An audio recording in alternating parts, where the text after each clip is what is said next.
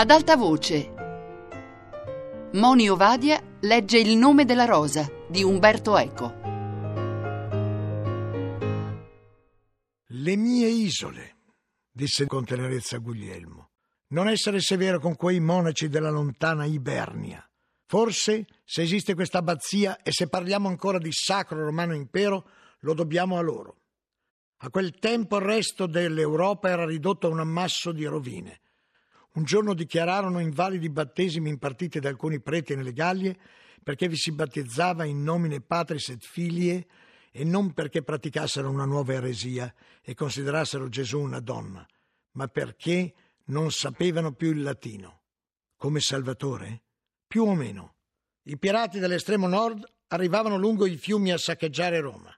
I templi pagani cadevano in rovina e quelli cristiani non esistevano ancora e furono solo i monaci dell'Ibernia che nei loro monasteri scrissero e lessero, lessero e scrissero e miniarono e poi si gettarono su navicelle fatte di pelle d'animale e navigarono verso queste terre e le evangelizzarono come foste infedeli. Capisci? Sei stato a Bobbio, è stato fondato da San Colombano, uno di costoro, e dunque lasciali stare se inventavano un latino nuovo, visto che in Europa non si sapeva più quello vecchio. Furono uomini grandi. San Brandano arrivò sino alle isole fortunate e costeggiò le coste dell'inferno dove vide Giuda incatenato su uno scoglio. E un giorno approdò su un'isola e vi scese ed era un mostro marino. Naturalmente erano pazzi, ripeté con soddisfazione. Le loro immagini sono da non credere ai miei occhi e quanti colori, dissi beandomi. In una terra che di colori ne ha pochi, un po' di azzurro e tanto verde. Ma non stiamo a discutere dei monaci iberni. Quello che voglio sapere è perché sono qui con gli angli e con grammatici di altri paesi. Guarda sulla tua mappa. Dove dovremmo essere? Nelle stanze del Torione occidentale. Ho trascritto anche i cartigli, dunque uscendo dalla stanza cieca si entra nella sala eptagonale e c'è un solo passaggio a una sola stanza del Torione. La lettera in rosso è H, poi si passa di stanza in stanza facendo il giro del torione e si torna alla stanza cieca. La sequenza delle lettere dà. Avete ragione, Iberni. Ibernia. Se dalla stanza cieca torni nell'eptagonale che ha come tutte le altre tre la A di Apocalipsis. Perciò vi sono le opere degli autori dell'ultima Tule e anche i grammatici e i retori perché gli ordinatori della biblioteca hanno pensato che un grammatico deve stare coi grammatici iberni anche se è di Tolosa. È un criterio. Vedi che cominciamo a capire qualcosa? Ma nelle stanze del Torione orientale da cui siamo entrati abbiamo letto Fons. Cosa significa? Leggi bene la tua mappa, continua a leggere le lettere delle sale che seguono per ordine di accesso. Fons adeo. No, Fons ade. La U è la seconda stanza cieca orientale. La ricordo, forse si inserisce in un'altra sequenza. E cosa abbiamo trovato al Fons Ade, e cioè nel paradiso terrestre? Ricordati che vi è la stanza con l'altare che dà verso il levar del sole. C'erano tante Bibbie e commenti alla Bibbia, solo libri di scritture sacre. E dunque vedi la parola di Dio in corrispondenza al paradiso terrestre che, come tutti dicono, è lontano verso Oriente e qui, a Occidente, Libernia. Dunque il tracciato della biblioteca riproduce la mappa dell'universo mondo? È probabile, e i libri vi sono collocati secondo i paesi di provenienza, o il luogo dove nacquero i loro autori, o, come in questo caso, il luogo dove avrebbero dovuto nascere. I bibliotecari si sono detti che Virgilio il Grammatico è nato per sbaglio a Tolosa, e avrebbe dovuto nascere nelle isole occidentali. Hanno risistemato gli errori della natura.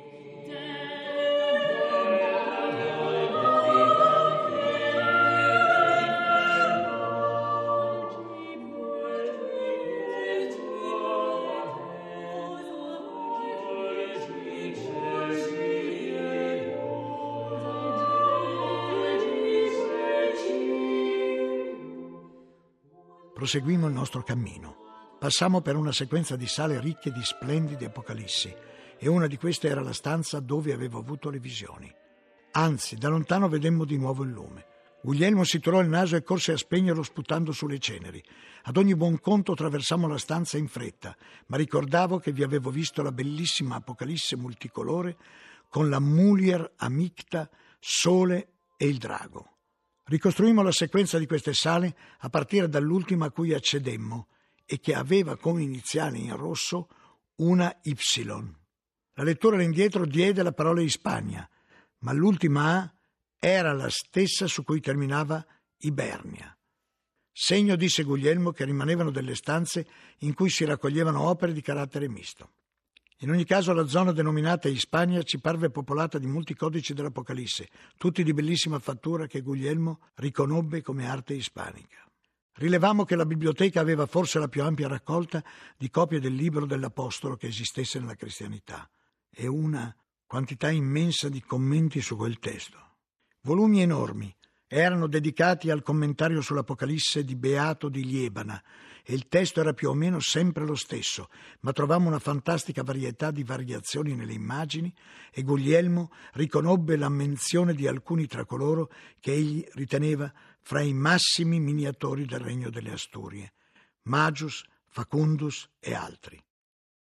Arrivammo al torrione meridionale nei cui pressi eravamo già passati la sera precedente.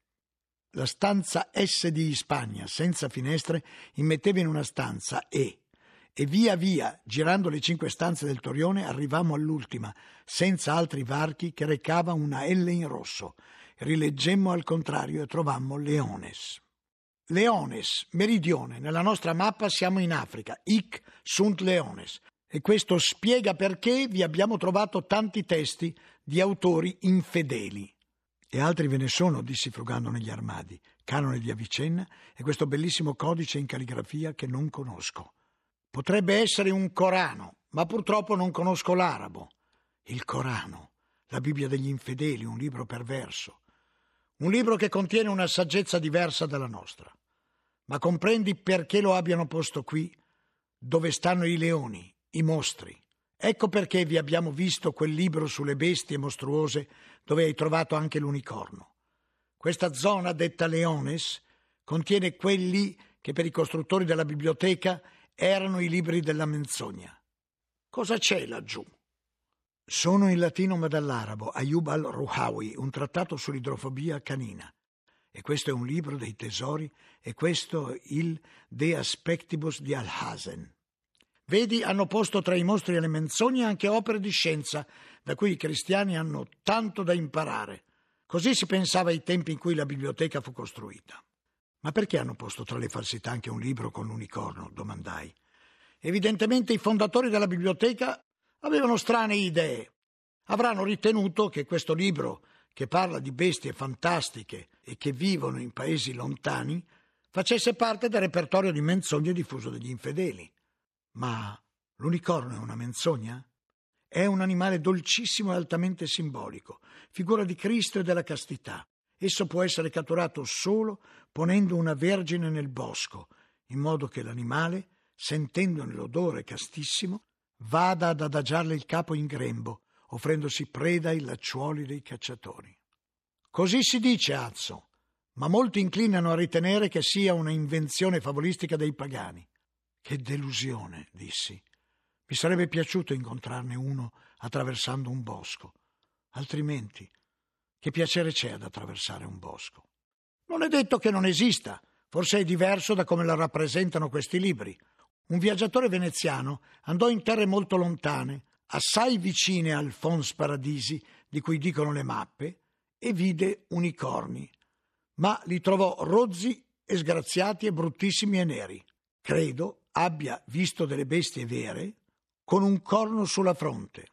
Furono probabilmente le stesse che i maestri della sapienza antica, mai del tutto erronea, che ricevettero da Dio l'opportunità di vedere cose che noi non abbiamo visto, ci tramandarono con una prima descrizione fedele. Poi questa descrizione, viaggiando da autoritas ad autoritas, si trasformò per successive composizioni della fantasia. Gli unicorni divennero animali leggiadri e bianchi e mansueti. Per cui, se saprai che in un bosco vive un unicorno, non andarci con una vergine, perché l'animale potrebbe essere più simile a quello del testimone veneziano che a quello di questo libro. Ma come avvenne che i maestri della sapienza antica ebbero da Dio la rivelazione sulla vera natura dell'unicorno? Non la rivelazione, ma l'esperienza. Ebbero la ventura di nascere in terre in cui vivevano unicorni o in tempi in cui gli unicorni vivevano in queste stesse terre. Ma allora come possiamo fidarci della sapienza antica di cui voi ricercate sempre la traccia, se essa ci è trasmessa da libri mendaci che l'hanno interpretata con tanta licenza?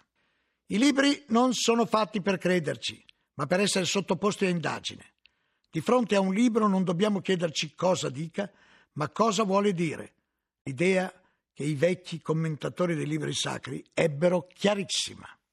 L'unicorno, così come ne parlano questi libri, cela una verità morale, o allegorica o anagogica, che rimane vera come rimane vera l'idea che la castità sia una nobile virtù.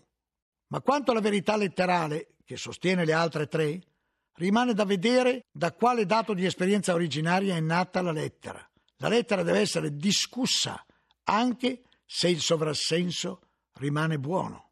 In un libro sta scritto che il diamante si taglia solo col sangue di capro. Il mio grande maestro Ruggero Baccone disse che non era vero, semplicemente perché lui ci aveva provato e non c'era riuscito. Ma se il rapporto tra diamante e sangue caprino avesse avuto un senso superiore, questo sarebbe rimasto intatto.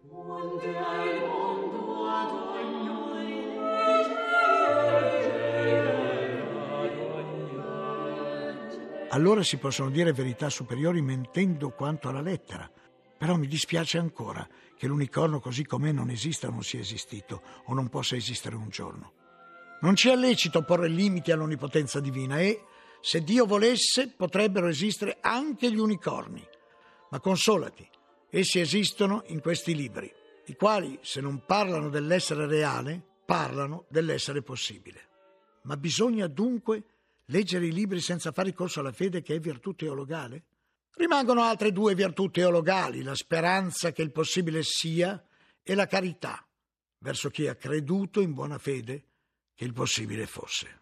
Ma a cosa serve a voi l'unicorno se il vostro intelletto non vi crede? Serve, come mi è servita la traccia dei piedi di Venanzio sulla neve trascinato al tino dei maiali. L'unicorno dei libri è come un'impronta. Se vi è l'impronta deve esserci stato qualcosa di cui è impronta. Ma diverso dall'impronta, mi dite. Certo, non sempre un'impronta ha la stessa forma del corpo che l'ha impressa e non sempre nasce dalla pressione di un corpo. Talora riproduce l'impressione che un corpo ha lasciato nella nostra mente. È impronta di una idea. L'idea è segno delle cose e l'immagine è segno dell'idea, segno di un segno. Ma dall'immagine ricostruisco, se non il corpo, l'idea che altri ne aveva. E questo vi basta? No, perché la vera scienza non deve accontentarsi delle idee, che sono appunto segni, ma deve ritrovare le cose nella loro verità singolare e dunque mi piacerebbe risalire da questa impronta di una impronta all'unicorno individuo che sta all'inizio della catena. Così come mi piacerebbe risalire dai segni vaghi lasciati dall'assassinio di Venanzio, segni che potrebbero rimandare a molti, a un individuo unico, l'assassino stesso, ma non sempre è possibile in breve tempo e senza la mediazione di altri segni. Ma allora Posso sempre solo parlare di qualcosa che mi parla di qualcosa d'altro e via di seguito, ma il qualcosa finale, quello vero, non c'è mai? Forse c'è. È l'unicorno individuo. E non preoccuparti, un giorno o l'altro lo incontrerai, per nero e brutto che sia. Unicorni, leoni, autori arabi e mori in genere, dissi a quel punto, senza dubbio questa è l'Africa di cui parlavano i monaci. Senza dubbio è questa e se è questa dovremmo trovare i poeti africani a cui accennava Pacifico da Tivoli.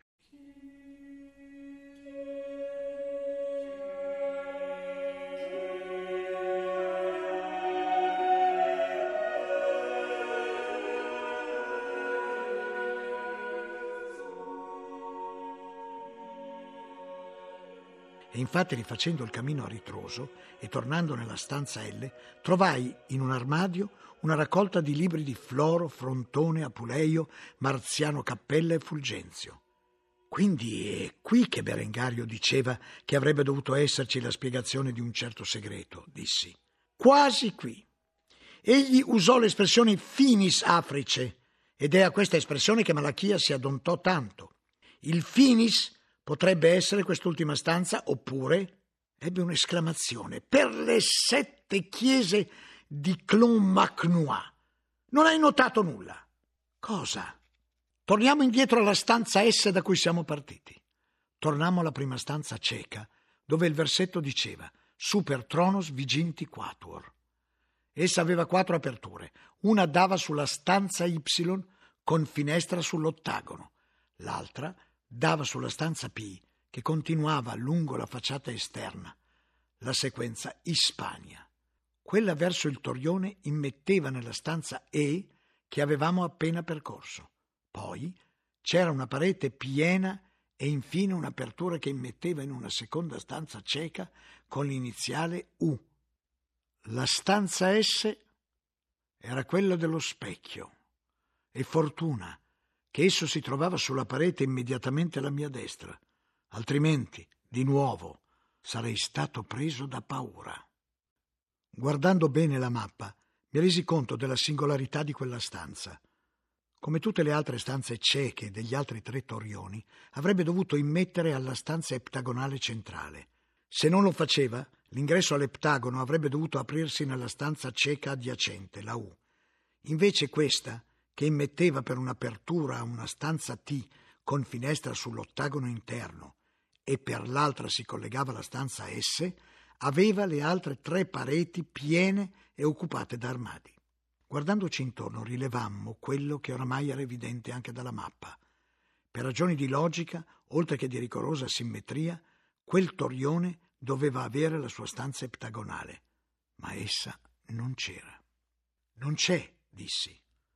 Non è che non ci sia, se non ci fosse, le altre stanze sarebbero più grandi, mentre sono più o meno del formato di quelle degli altri lati. C'è, ma non ci si arriva. È murata?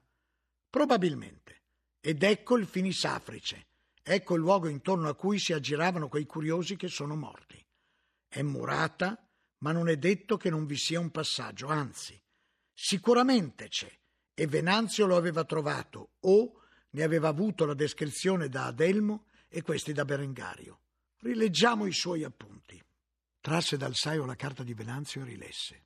La mano sopra l'idolo, opera sul primo e sul settimo dei quattro. Si guardò intorno. Ma certo, l'idolum è l'immagine dello specchio. Venanzio pensava in greco in quella lingua, più ancora che nella nostra, eidolon è sia immagine che spettro. E lo specchio ci rinvia alla nostra immagine deformata che noi stessi l'altra notte abbiamo scambiato con uno spettro. Ma cosa saranno allora i quattro supraspeculum? qualcosa sopra la superficie riflettente. Ma allora dovremmo porci da un certo punto di vista in modo da poter scorgere qualcosa che si riflette nello specchio e che corrisponde alla descrizione data da Venanzio. Ci muovemmo in tutte le direzioni, ma senza risultato. Al di là delle nostre immagini, lo specchio rinviava confusi contorni del resto della sala, a malapena illuminata dalla lampada. Allora, meditava Guglielmo, per supraspeculum al di là dello specchio, il che imporrebbe che prima andassimo al di là perché certamente questo specchio è una porta. Lo specchio era più alto di un uomo normale, incassato nel muro da una robusta cornice di quercia. Lo toccammo in tutte le guise, cercammo di insinuare le nostre dita, le nostre unghie tra la cornice e il muro, ma lo specchio stava saldo come se del muro fosse parte, pietra nella pietra.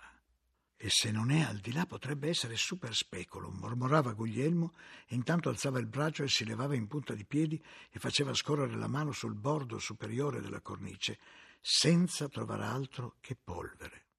D'altra parte, rifletteva melanconicamente Guglielmo, seppure lì dietro ci fosse una stanza, il libro che cerchiamo e che altri cercarono, in quella stanza non c'è più, perché lo hanno portato via, prima Venanzio e poi, chissà dove, Berengario. Ma forse Berengario lo ha riportato qui.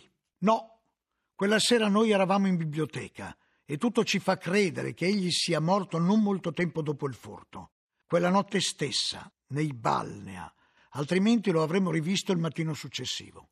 Non importa. Per ora abbiamo appurato dove stia il finisafrice e abbiamo quasi tutti gli elementi per perfezionare meglio la mappa della biblioteca. Devi ammettere che molti dei misteri del labirinto si sono oramai chiariti. Tutti direi meno uno. Credo che trarrò più partito da una rilettura attenta del manoscritto di Venanzio che da altre ispezioni. Hai visto che il mistero del labirinto lo abbiamo scoperto meglio da fuori che da dentro. Questa sera, di fronte alle nostre immagini distorte, non verremo a capo del problema. Infine, il lume sta indebolendosi. Vieni, mettiamo a punto le altre indicazioni che ci servono per definire la mappa. Percorremmo altre sale, sempre registrando le nostre scoperte sulla mia mappa. Incontrammo stanze dedicate soltanto a scritti di matematica e astronomia, altre con opere in caratteri aramaici che nessuno di noi due conosceva, altre in caratteri più ignoti ancora, forse testi dell'India. Ci muovevamo entro due sequenze imbricate che dicevano Judea e Egiptus. Insomma, per non tediare il lettore con la cronaca della nostra decifrazione, quando più tardi mettemmo definitivamente a punto la mappa, ci convincemmo che la biblioteca era davvero costruita e distribuita secondo l'immagine dell'orbe terracqueo. A settentrione trovammo Anglia e Germani, che lungo la parete occidentale si legavano a Gallia, per poi generare all'estremo occidente Ibernia, e verso la parete meridionale Roma, paradiso di classici latini, e Ispania. Venivano poi a meridione i Leones e l'Egyptus, che verso oriente diventavano Judea e Fons Ade. Tra Oriente e Settentrione, lungo la parete Acaia, una buona sineddoche, come si espresse Guglielmo, per indicare la Grecia, e infatti in quelle quattro stanze vi era gran dovizia di poeti e filosofi dell'antichità pagana. Il modo di lettura era bizzarro, talora si procedeva in un'unica direzione, talora si andava a ritroso, talora in circolo. Spesso, come ho detto, una lettera serviva a comporre due parole diverse e in quei casi la stanza aveva un armadio dedicato a un argomento e uno a un altro. Ma non c'era evidentemente da cercare una regola aurea in quella disposizione. Si trattava di mero artifizio mnemonico per permettere al bibliotecario di ritrovare un'opera. Dire di un libro che si trovava in quarta Acaie significava che era nella quarta stanza a contare da quella in cui appariva la A iniziale, e quanto al modo di individuarla, si supponeva che il bibliotecario sapesse a memoria il percorso, retto o circolare che fosse. Per esempio, Acaia era distribuito su quattro stanze disposte a quadrato, il che vuol dire che la prima A era anche l'ultima, cosa che peraltro anche noi avevamo appreso in poco tempo, così come avevamo subito appreso il gioco degli sbarramenti. Per esempio, venendo da Oriente, nessuna delle stanze di Acaia immetteva nelle stanze seguenti. Il labirinto a quel punto terminava e per raggiungere il torrione settentrionale occorreva passare dagli altri tre, ma naturalmente i bibliotecari, entrando dal Fons, sapevano bene che per andare, poniamo, in Anglia dovevano attraversare Egiptus, Ispania, Gallia e Germania.